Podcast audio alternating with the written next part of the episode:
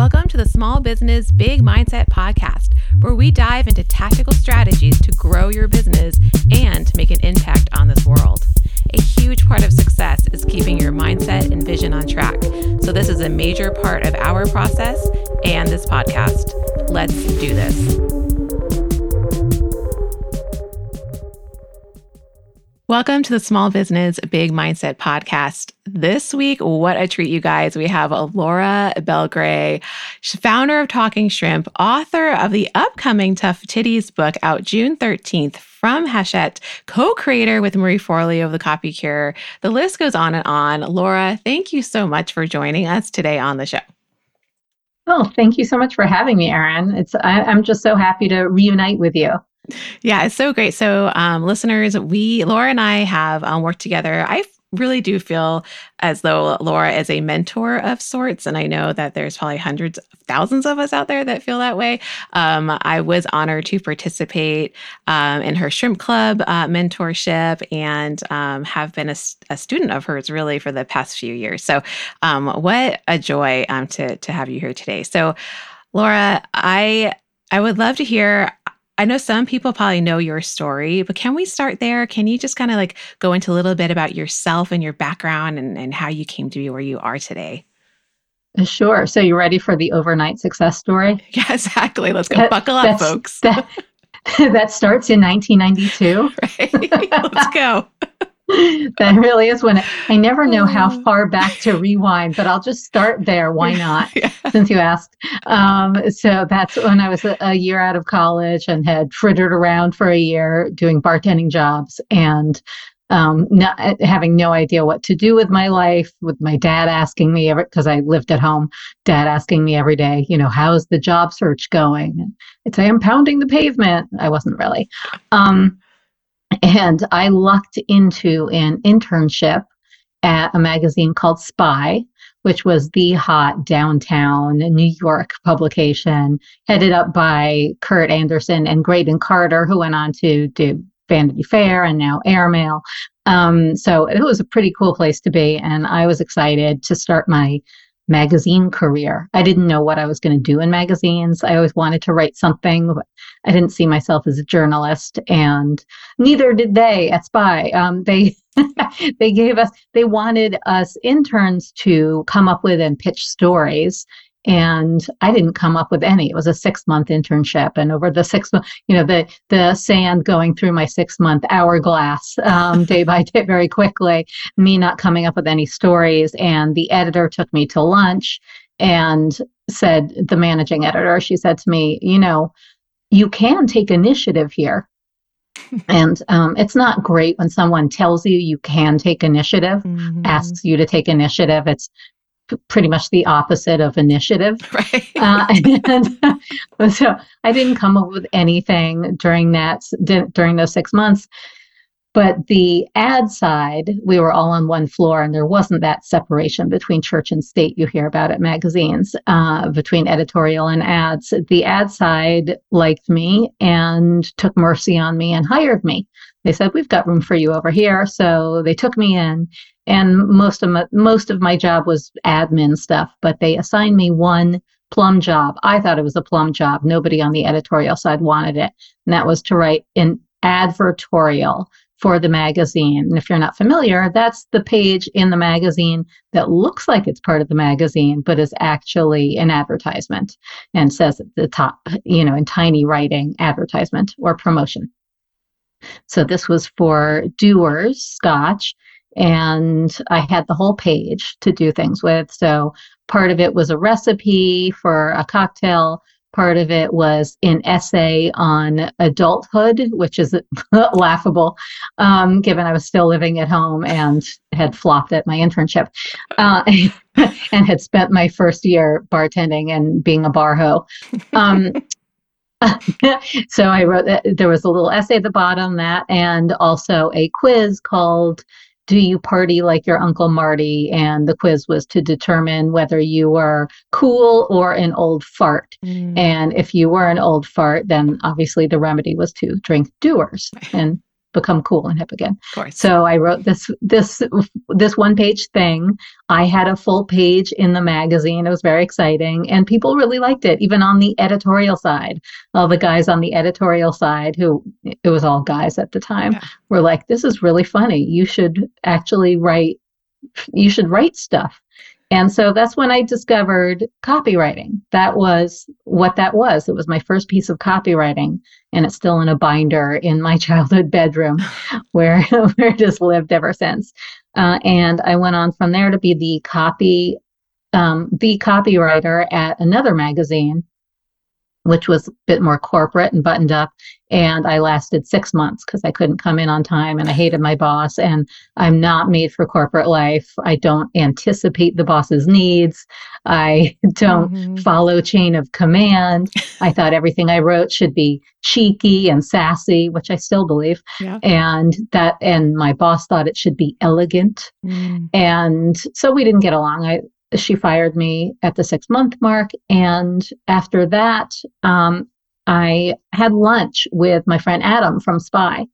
And Adam was doing this job that he said was writing promos for VH1. Mm-hmm. And I was like, what are promos? And he's like, well, I watch a lot of TV and then I write those little things that go in between the shows during the commercials that are basically commercials for the shows. And I was like, oh my God, that's a job. I have to have that job. Get me that job. And as luck would have it, they actually had room for somebody else to do that job. And, and so he hooked me up with the editorial director. She assigned me my first promo. I did that. I wrote a lot for VH1. After that, I became one of their go to writers. I even wrote countdown shows um, for for like Moon Unit Zappa, who was the voice of Valley Girl in the song Valley Girl, Frank Zappa's daughter. And then segued to what was my holy grail of promo departments, which was Nick at Night. And worked there and then their spin-off channel TV Land mm-hmm. for many, many years. And that was my bread and butter. And I worked for other networks too. I wrote promos for Bravo, for we, TBS, NBC, HBO, all kinds of networks, and even the commercial for Fandango uh, that starred Kevin Hart. Nice. And um, so, really, like, me, I felt like made my mark in promos, but started to get a little antsy after some time there. I was also complacent, but I felt like I had something bigger to say, something more to write, and I didn't know what it was. I took a screenplay writing course three times in a row and never wrote a screenplay. uh, I just didn't have an idea for one. I just didn't know how I was going to use my voice, write in my own voice, and make money from it. And uh, I met around 20 uh, no, sorry, I met way back in 2003, but didn't end up um, turning it into a work opportunity until like late 2009, 2010. Uh, Marie Forleo, who is, uh, we met in hip hop class at Crunch. And she was at the time a life coach, a beginning life coach, and a bartender. And uh, we became friends. Today, she is one of the biggest names in the online space and you know, a renowned thought leader has been one of Oprah's thought leaders for the next generation, Super Soul Sunday, etc. At the time, she was a life coach and bartender. And um, she asked me in 2009 to get, she, you know, she had built her business up, quit bartending, um, and was having her first live event called Rich, Happy, and Hot Live and asked me to give a presentation on copywriting. And she knew my she knew me from Crunch, and I, we would talk about promos, and she knew me as a professional copywriter for TV, totally different from the kind of copywriting and the the audience that she was serving. But it didn't matter. I just I gave I told what I knew about copywriting, and people came up to me during after the presentation and said, uh, I, you know, I'm a realtor, or I'm a coach, or I'm a this, or I'm that.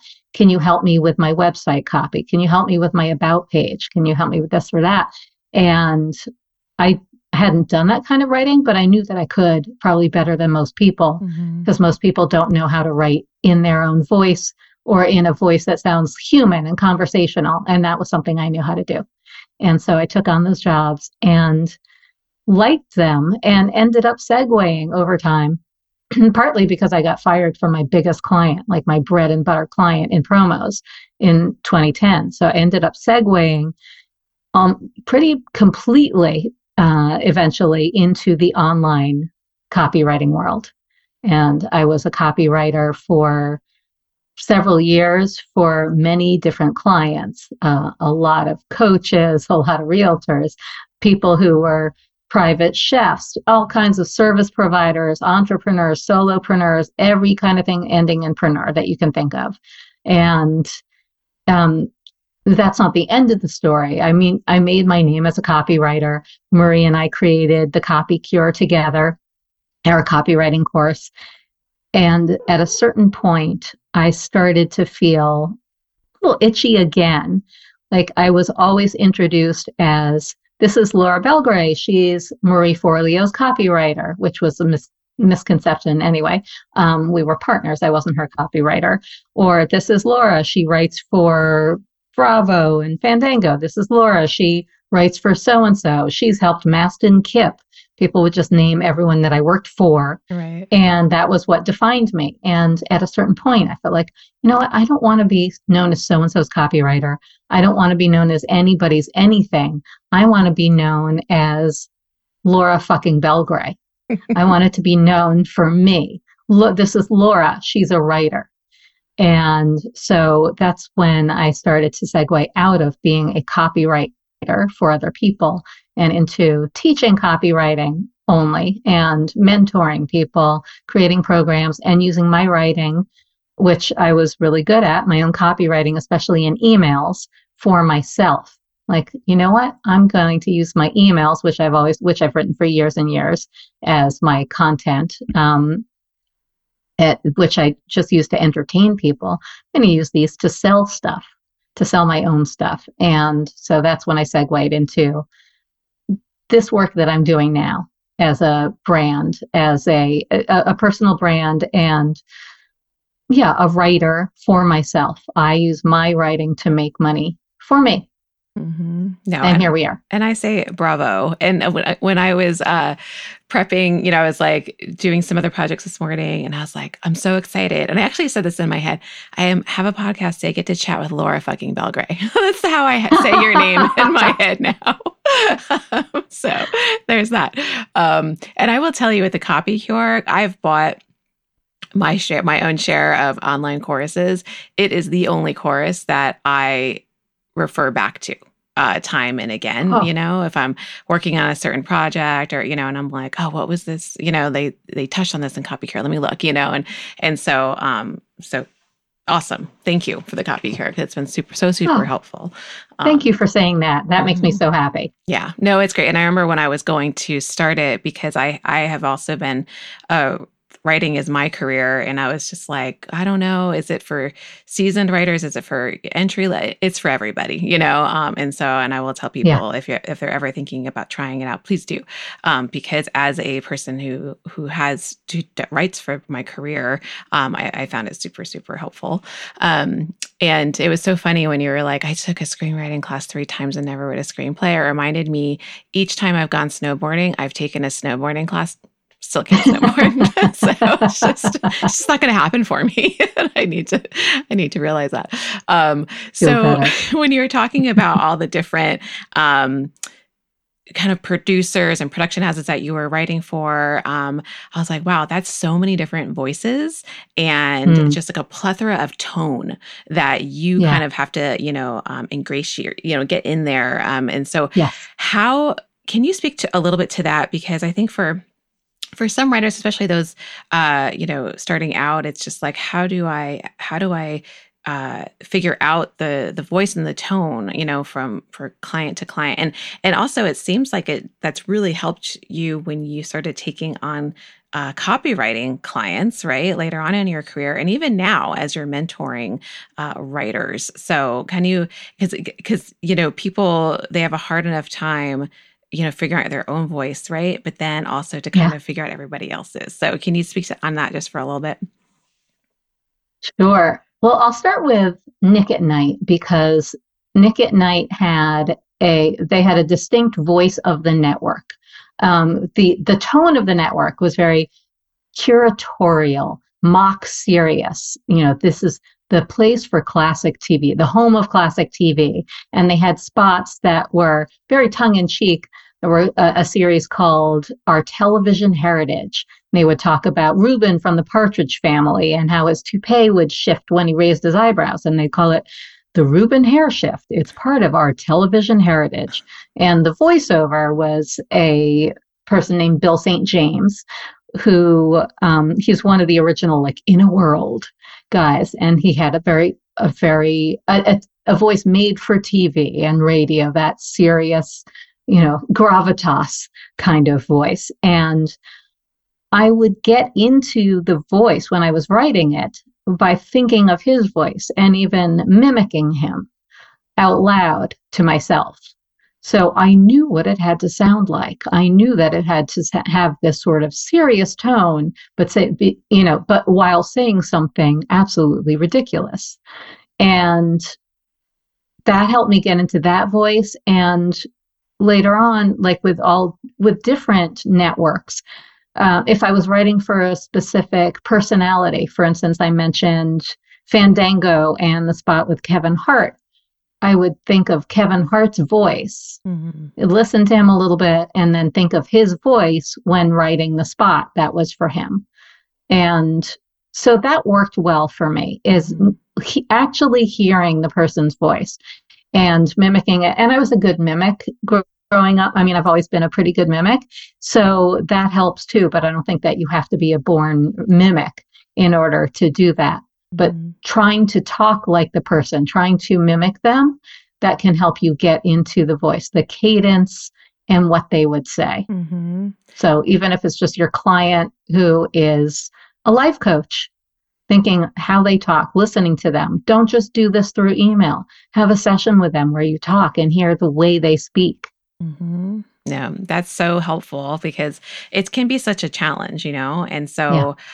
I, speaking of hearing people speak, I never listen to audiobooks. I am so excited to listen to the audiobook of Tough Titties. Mm-hmm. Can I just mm-hmm. tell you? So, um, so Tough Titties, let's talk about that as well, because I've been on the the pre-sale list for this ever since you like posted about it. I was like, yes, when can I get it? And so it doesn't come out until June 13th. I'm like counting the days. Um, but talk to us a little bit about how that came about, right? Because I'm assuming you weren't just like, you know, uh, 10 years ago being like, I really want to write a book called Tough Titties, you know? So um, tell us like how it came about. Um, you know, it, it's probably uh, not maybe the book that people might assume you would write um, at this point mm-hmm. in your career. So I'd love to hear about that and um, about the process as well. Because I know a lot of us out there, myself included, um, are, are, kind of enamored, you know, with the traditional book process. So I just gave you five things to talk about. I'll try to tackle them all. I, I appreciate it. so, I mean, the, I have been talking about writing a book in some form since probably 2003. I remember being at a birthday party in 2003 and announcing, like, I'm writing a novel and I was shy. I was like, I probably shouldn't say this out loud because it'll probably take a long time, but I'm writing a novel. And of course I didn't. I wrote parts of it. I wrote parts of a memoir. I was always, you know, for so many years working on some little bit of a book, but having no idea what the book would end up being. I didn't know what is my story. I didn't know how my story would end. It hadn't really arced yet to any kind of transformation or growth. It was all I had to write about, and they were fun to write, but were stories of mistakes and failure and laziness and lateness and um, social mishaps and dating humiliations and work and adulting fails. And those are are now all together in a book called Tough Titties. Um, I would say I started writing in earnest, still not knowing the title or what the shape of it would be in 2019 or so. And I found a mentor recommended my, by my friend Terri Trespicio, who was also writing a book. And she said, There's no way I would have a book to write without Suzanne Kingsbury.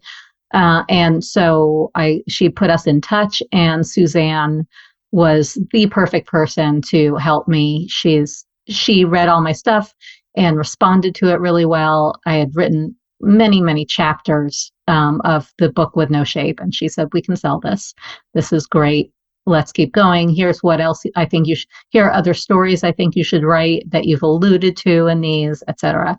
So that's when I started writing it. And then, um, and I didn't know what it was going to be called or the theme of it really. And sort of, I think my working title at the time was New Dork City because because yeah. a dork growing up in New York City. You get the idea. Mm-hmm. And one day I caught myself saying something that I say a lot, which was tough titties. Like so and so wants you to do this. So and so thinks that you should show up for this. And I was like, tough titties. And I realized that that is something that I say a lot, A, because I'm 12 still. and I'm still in like 1980 in uh, terry cloth halter top, um, and in my roller skates. I'm not not literally, but in my mind. Yeah. And it is the ultimate sorry, not sorry to expectations to what you are supposed to do and I am not a supposed to person. And that's the theme that has arisen um, or arisen throughout the writing of this. It's all about being non compliant with everything that we are supposed to be. I'm supposed to learn to drive and do my paperwork and be on time and learn to roast a chicken and have children. And the last of which is my biggest tough titties. Mm-hmm. Sorry, not sorry. I'm not doing that. And so the theme worked. I was like, Tough Titties. That's the name of my book. And it felt very New York to me, New York attitude and mm-hmm. my attitude. And then the subtitle is On Living Your Best Life When You're the Effing Worst. and that that expresses the rest of it. I think a lot of people have said to me, uh, hearing my story and what I do for a living and how much I make, because I've been pretty open about that um, you know, oh my gosh, I want to be you when I grow up. And like, uh, I'm sorry, did you get the impression that I'm a grown up? right. Because I am a flaming hot mess of a human. That's, and I, I'm not being hard on myself. I just think there's so many ways where I'm still not a grown up and probably never will be. I try to work on things, but I am late. I'm late to the party. I'm late to the Zoom call. I am just always running a few behind. I am lazy. Um, people might argue with that because I have gotten, I have achieved a lot, but mm-hmm. I can, I do consider myself lazy. I don't like doing things that I don't want to do. And some people actually are good at that. That's a skill set that they have. Right. And right, I, there are people who are like, who are dutiful and stoic and get everything done, whether they want to or not. And that's just not me. I'm the one who barely raises my feet when my husband comes around with a vacuum cleaner. I'm just like, oh, he's like, oh, I'm so sorry for cleaning. That's such a good visual. Yeah. Well, I mean, you've given me uh, almost permission to do, you know, because I think, you know, I speak for a lot of us where we're like, you're told to do so many things and you want to mm. achieve. And, you know, every quiz I take, like I get that, like achiever and leader, you know, because I'm like, yes, you know, I'll do it. Um, but then you're like, what am I doing? You know, because they'll tell you to do this, like, you know, have grow this list or have this membership or have this website and write up all the stuff, you know, like do a podcast. Here I am, you know. So it's like, you know, it's like at some point you have to look at it and be like, what do I actually want to do? You know, what am I dreading? What am I like, oh, like I cannot believe I have to do like go in my LinkedIn group today. You know, maybe you shouldn't be doing that, you know. And so and so for for you know when you were like you know just don't do the things you're supposed to do do things that you want to do it was just like oh i have permission thank goodness yes. Like, you know? Um so so thank you for that really. Um and then for the book how was the book process for you? Because i can imagine that can be pretty stringent right? Like certain due dates yes. and everything. So how did you manage all of that yeah. Well, first of all, you did bring up me not writing the book that I'm expected to yes. write in my industry, and that would be a copywriting book right. or a marketing book or some sort of a how to, a personal development book. Mm-hmm. And one might say that my audience is full of people who only want to read books with action steps right. uh, and books that tell them what to do. And I don't think that that's true at all. I have faith that they are a bunch of lazy mofos like me or wish they were and want to yeah. embrace that side of themselves and want permission to be more themselves and just want to feel better about their flaws and embrace those. And that is the book that I wanted to write. Um, not necessarily with that aim, but I came to that at the end. Like I wanted to write my stories. That's it. I wanted to write a bunch of stories with no call to action, no sidebar with your next steps, right. no bullet points at the end of each chapter. Here's what you've learned. No. Mm. Um, and had I written that kind of book, I probably would have had more bidders for the book. And as it turned out, I had just one, and that was my publisher, Hachette. Everybody else that my agents went out to said, She's a great writer. We love this. Would she be willing to write a, a marketing book mm. or a how to? Or, right. And I had made them promise to say, No, she won't. Mm-hmm. And so I sold it to Hachette. And um, it has I, I, thought it would just pour out of me it had a lot of it had poured out of me but it turned out that i still had to it wasn't enough to just say here's the story here's what happened and it was really funny mm-hmm. oh my god it was so embarrassing yeah. that doesn't make for a good book each chapter each story has to arc to some sort of wisdom or some sort of a point a why why am i telling you this just like my emails do just like a blog post has to uh, it, it it is expected of us, no matter who our audience is. People want to know, why am I reading this? Mm-hmm. Why are you telling me this? Whether it's obvious and um, blatant or embedded and subtext. So that was a real beast for me was finding the why of every story that I was telling. Why am I telling this? What's the point of this? Sometimes I had to make one up. Mm-hmm. And so it was a long process. Um, with a, a good year in there, 2021, I, I call it the worst year of my life because I spent the almost the entire year pacing, crying, moping, panicking, procrastinating, watching a lot of Netflix, reading a lot of trashy novels, listening to audiobooks of like you know of the same genre of personal essay memoir and thinking they were so much better than anything i would ever write. Why isn't mine like that etc mm-hmm. and um, and then pushing off the deadline a couple of times. It was supposed to the book was supposed to come out in fall of 2022 okay and now it's coming out summer 2021 it's not that long after but mm-hmm. it just it felt like a real fail yeah. for me to be at at the deadline or approaching the deadline and not having rewritten or written anything new mm-hmm. yeah. so um, yeah I can understand that. And did they segment it out? Was it like you have to have this much done by this time and then this much done by this time? Or how did how was it structured?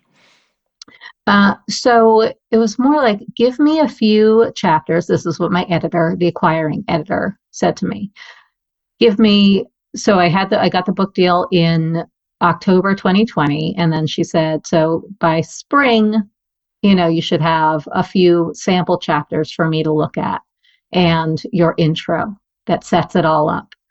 And so I gave her, I handed her not just a few sample chapters, but like all the chapters, everything I had been working on. I had been in a writing program and workshopping my stuff, and I thought it was really good and, you know, maybe not polished, but I wanted her to see it. I was like, this is all stuff that I think is really good, and I want you to see it. And what I handed her was 85,000 words. Oh my gosh. The book the book itself was supposed to be 75,000 in the end.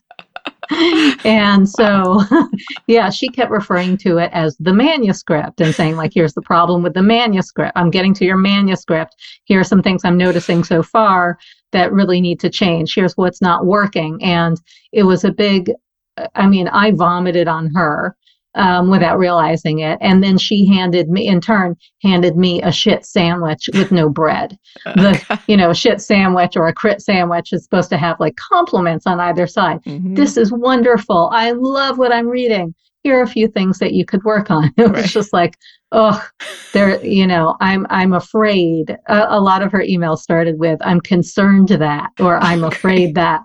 And that's what set me into my spiral, uh-huh. my tailspin, uh, which was just knock down all my confidence like dominoes, like mm-hmm. my, my writing confidence and then my business confidence and then everything. It was such a shit show of a year for me emotionally. I can imagine. And I am someone who actually appreciates the shit sandwich. I have people who are like, tell it to me straight, you know, and I'm like, I wish I was like that, but I'm like, but also if you could throw no. in something to prop me up, that would be really helpful, yeah. you know? Yeah. I don't think anyone wants you to tell it to them straight yeah. without a little bread. Mm-hmm. on either side, at least in the beginning, at least an open face sandwich. At least you know, it could be low start. carb, just something. Yeah, you know, just like... it could be could be light bread, could be a sandwich thins, right? Um, just a cracker, a flatbread. A just give me a little bit, like fluff up my ego a little bit, my mm-hmm. confidence. Tell me what you love, what's working, mm-hmm. then tell me what is terrible, um, and I need to fix. So that's all to say you know, we, we moved the deadline and she's like, okay, by the deadline, you know, I handed her all the stuff. Then I, I re-gave her a few sample chapters as she had actually wanted mm-hmm. around New Year's um, of going into 2022. And then it was time to get going with the manuscript. She said, this looks good. And your manuscript is due on April 1st. And then I just, I, starting in February, put my head down, hid my phone in another room. I did uh, Marie Forleo's Time Genius program, mm-hmm. which um, which really helped me. I needed that kick in the butt to just sit and work on my book every single day, and that had it could not be a day. Uh, no, I had zero spare days to make a day of skip, you know, scrolling on Instagram, maybe posting something, checking my likes, uh, getting distracted by swimsuits on Shopbop. I didn't have that luxury anymore. It was time to put my phone in another room and just work on my book every single day and get get a significant chunk done. And I made it. I made it to my deadline right on time. In fact, early. By early, I mean 4 p.m. as opposed to 6 p.m. Right. on hey, April counts. 1st. that, that counts. counts. That's very early for me. So, yeah. um, how did you?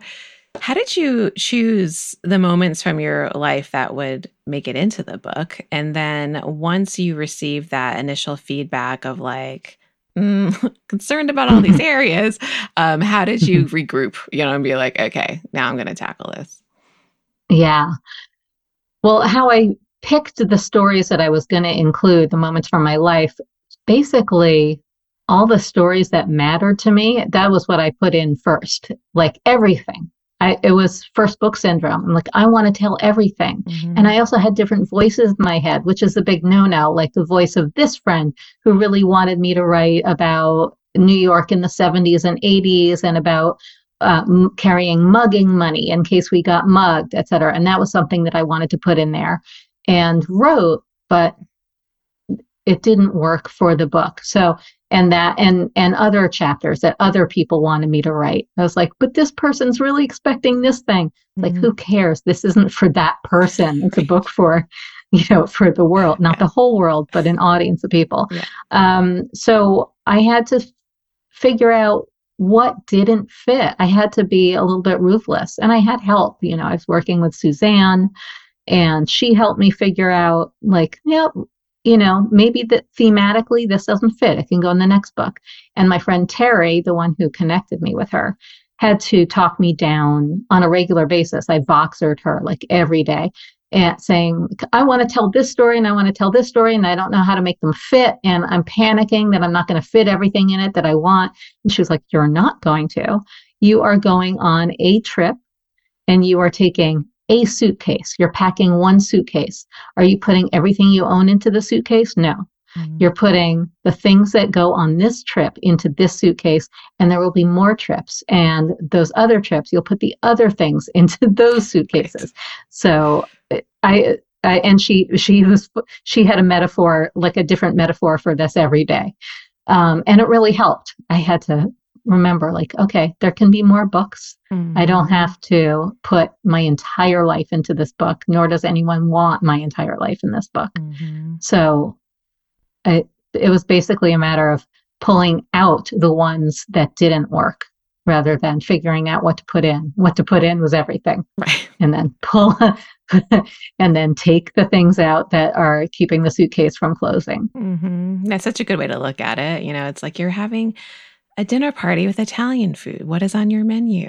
Not hamburgers, like you know. Mm-hmm. So it's just exactly it's such a great way. um, so okay, great. And so, how did you, you know, once you got that feedback again? Because so many of us, writing is tough, you know, and it's mm-hmm. you know even people that I work with are like, I'm glad I'm not the writer on this because man, you know, because everybody has an opinion, um, and sometimes you're very close, especially when you're talking about your personal life. So, how did you yeah. kind of climb out of that and um, deal with that? Criticism uh, constructively, I guess. Yeah. Um, I would say with a with a lot of help and I mean because Suzanne is a very non-critical. I mean, don't get me wrong, she will go in there and say, what does this mean? You know, I don't think you need this line, etc. But she's not a critical reader in, in terms of she doesn't say like this is bad get rid of this. Um, she's gentle about it, mm-hmm. and she, but most of all, she will underline like where the powerful parts are. Oh, you still there? Okay, phew. Sorry, my my browser just did something weird. um, so that helped a lot. Having a voice in my ear and on the page saying, "This is fantastic. This is great writing. I love this story. And also having a writing practice that was to an audience ongoing while I was writing this. I had my emails. So every time I wrote an email, I would get feedback from my audience saying, I love this. You tell I love the way you write. You write exactly what I want to hear. You say the quiet part out loud. All the strengths of my writing that I value. Mm-hmm. I would get mirrored back to me from my audience. So that was really important to me because writing a book is pretty much writing in a vacuum and it's so hard. And you can see, like writing emails and writing blog posts before that, um, I understood, like, this is why actors love the stage or say they love the stage because they're getting feedback from the audience or sitcoms in front of a live audience. You're getting feedback from the audience. You get the laughs. Whereas um, shooting a movie or anything else, uh, a single camera show, mm-hmm. you're it's it is into the void.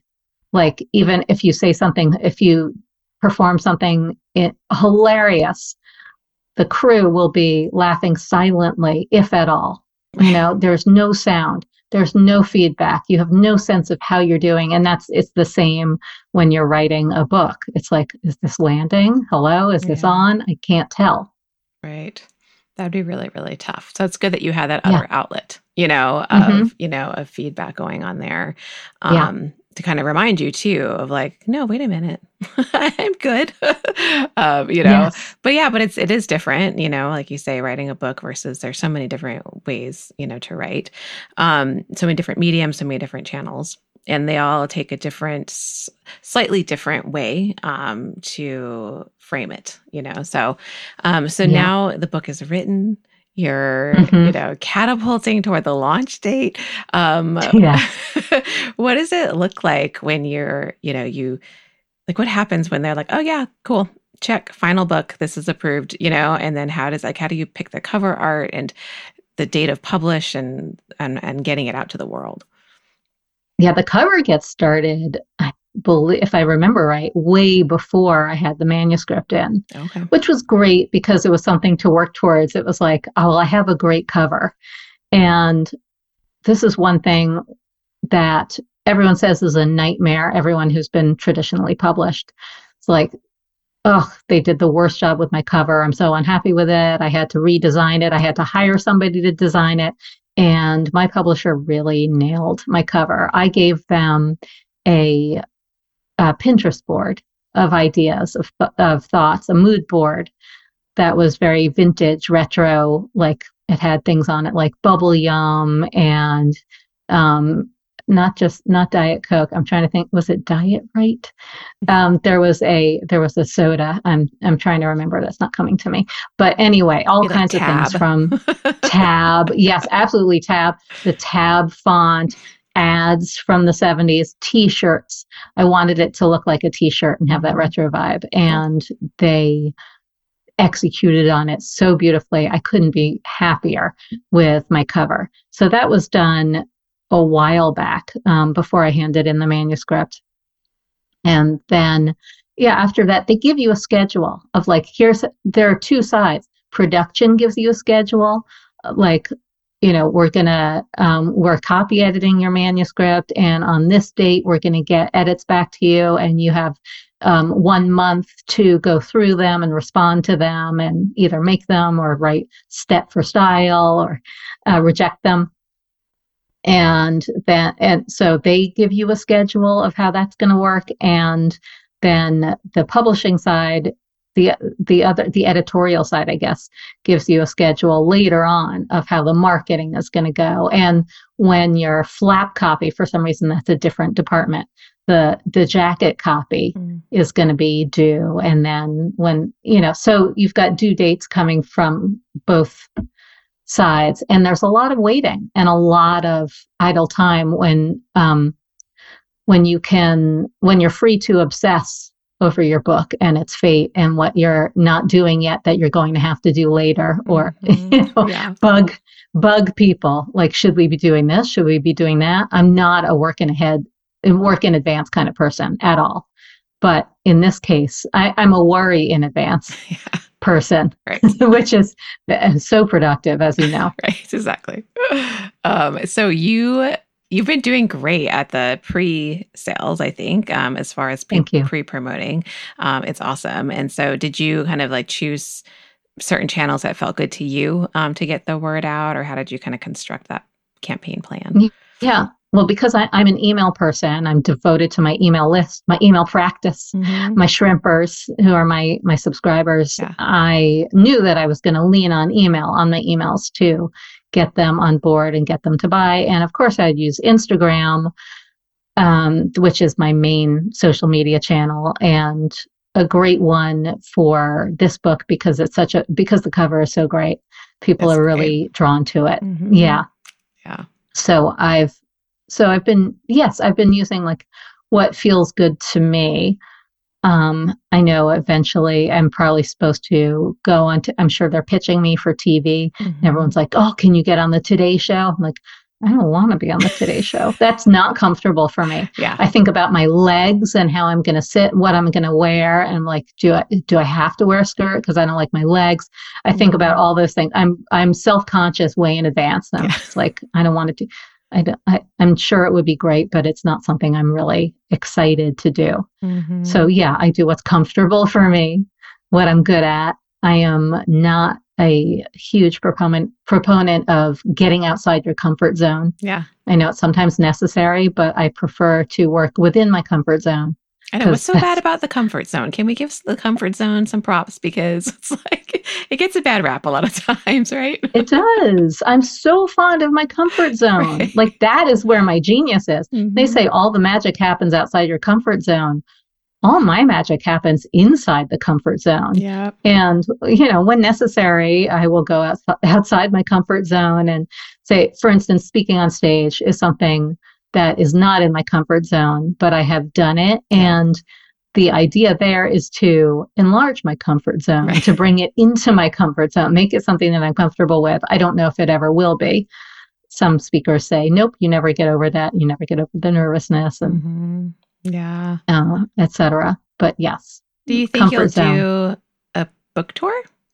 Do you think that might be something you'd be interested in? It's something I'm interested in. Um, I, and I love seeing my fellow authors who are publishing their books, often their first books around, you know, this same time. I'm, I've got my eyes on all of them, and I see some of them doing book tours, signing books, um, doing in conversation things. And I'm a little jealous because my publisher doesn't really believe in book tours mm-hmm. for a first time nonfiction author who's not a big name, who's not super famous. Got it. They think, oh, these work for people who are super famous, but generally you're not going to be able to fill the bookstore the way we want. I don't know mm. if that's true. I, did, I would disagree. Argued. Yeah, yeah, mm-hmm. I would disagree. I think so. For sure. I think so. So, so I'm definitely going to do a bookseller event in New York. Cool. And I think that's going to be, it might be on pub day, June 13th. It might mm-hmm. be that week. I think it would probably will. And um, I, I'm sure that that one will fill. Maybe it'll convince them that I should be doing other stuff. Yeah. But on the you know on the other hand having talked to people who've done tours and said mm, it's a bit like you arrive in a city that's not your city. You go to the hotel. You have hours there. You're all wired up uh, nervous have all this nervous energy. Then you go do the event. And the event is amazing. And then you're really wired after and you go back to your hotel and you're alone. And then probably stay up too late because you're wired from it. And then you wake up the next day and you get on a plane and go home. Right. And and that made me think well, maybe i don't need to maybe maybe i don't need to fight my publisher on this one. Yeah. I don't know. I think there's a lot they think they they like to say and a lot of people in the book industry like to say well it doesn't really move the needle. Mm. it doesn't really sell books.